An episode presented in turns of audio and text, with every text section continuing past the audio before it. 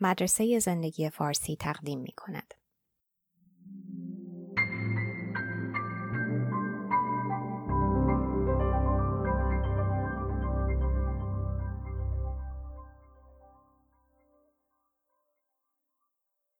ترجمه و صدا دکتر ایمان فانی.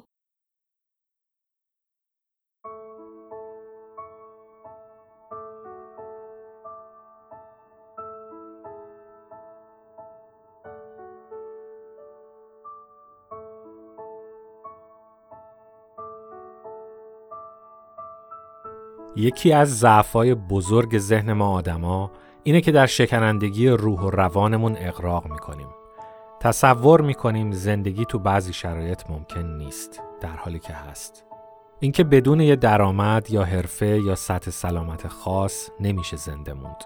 اینکه فاجعه است اگه فلان رابطه یا خونه یا شغل رو نداشته باشیم. این تمایل ذهن رو فرهنگ تجاری جامعه مدام تشدید می‌کنه و داشتن خیلی چیزها رو ضرورت جلوه میده، نه تجمل.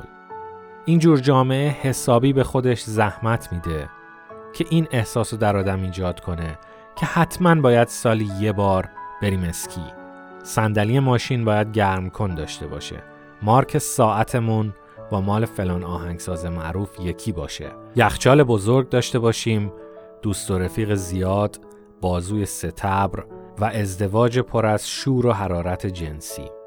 ولی در واقع نیازهای اساسی آدم‌ها از این ساده تره.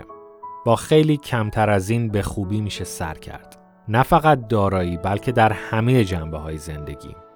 منظور دعوت از فقر نیست، منظور توانایی و قدرت انسانه. انسان کاملا میتونه با فقر کنار بیاد، با مشهور نبودن، با عمر نوح نداشتن و تنها زندگی کردن.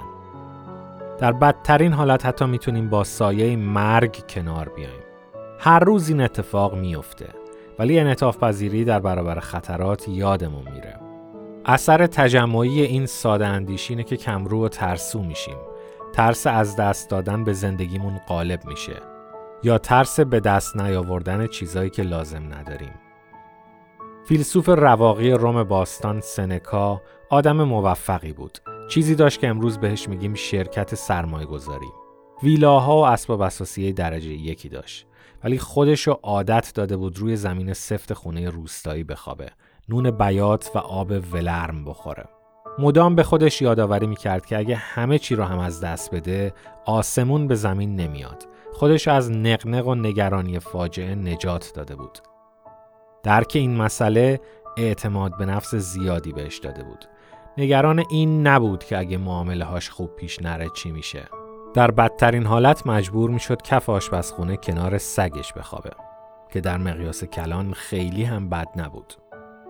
سنکا حرکت مهمی رو شروع کرده بود. اگر مدام یاد خودمون بندازیم که انعطاف پذیر هستیم، حتی اگه اوضاع خوب نباشه، مثلا در مال باختگی یا ترک شدن یا انواع رسوایی‌ها که زندگی اجتماعی رو داغون میکنه یا بیماری، شجاعتر میشیم، چون میفهمیم که خطراتی که باهاشون روبرو هستیم تقریبا هرگز به وحشتناکی افکار پریشونمون نیستن.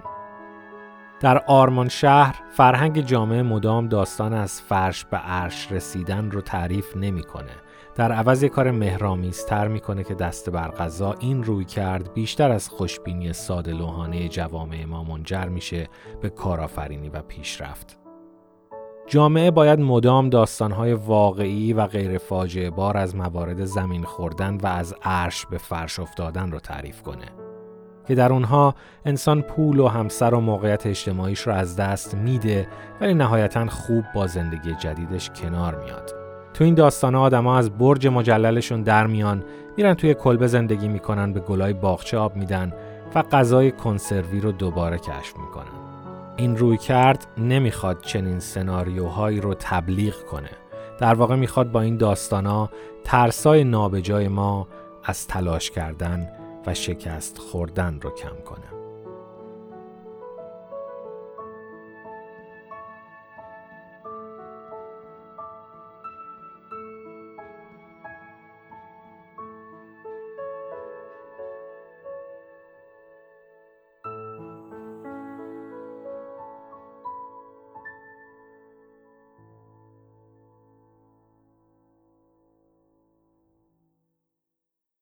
لطفاً در وبسایت، اینستاگرام و تلگرام ویدیوها و مطالب ما را دنبال کنید.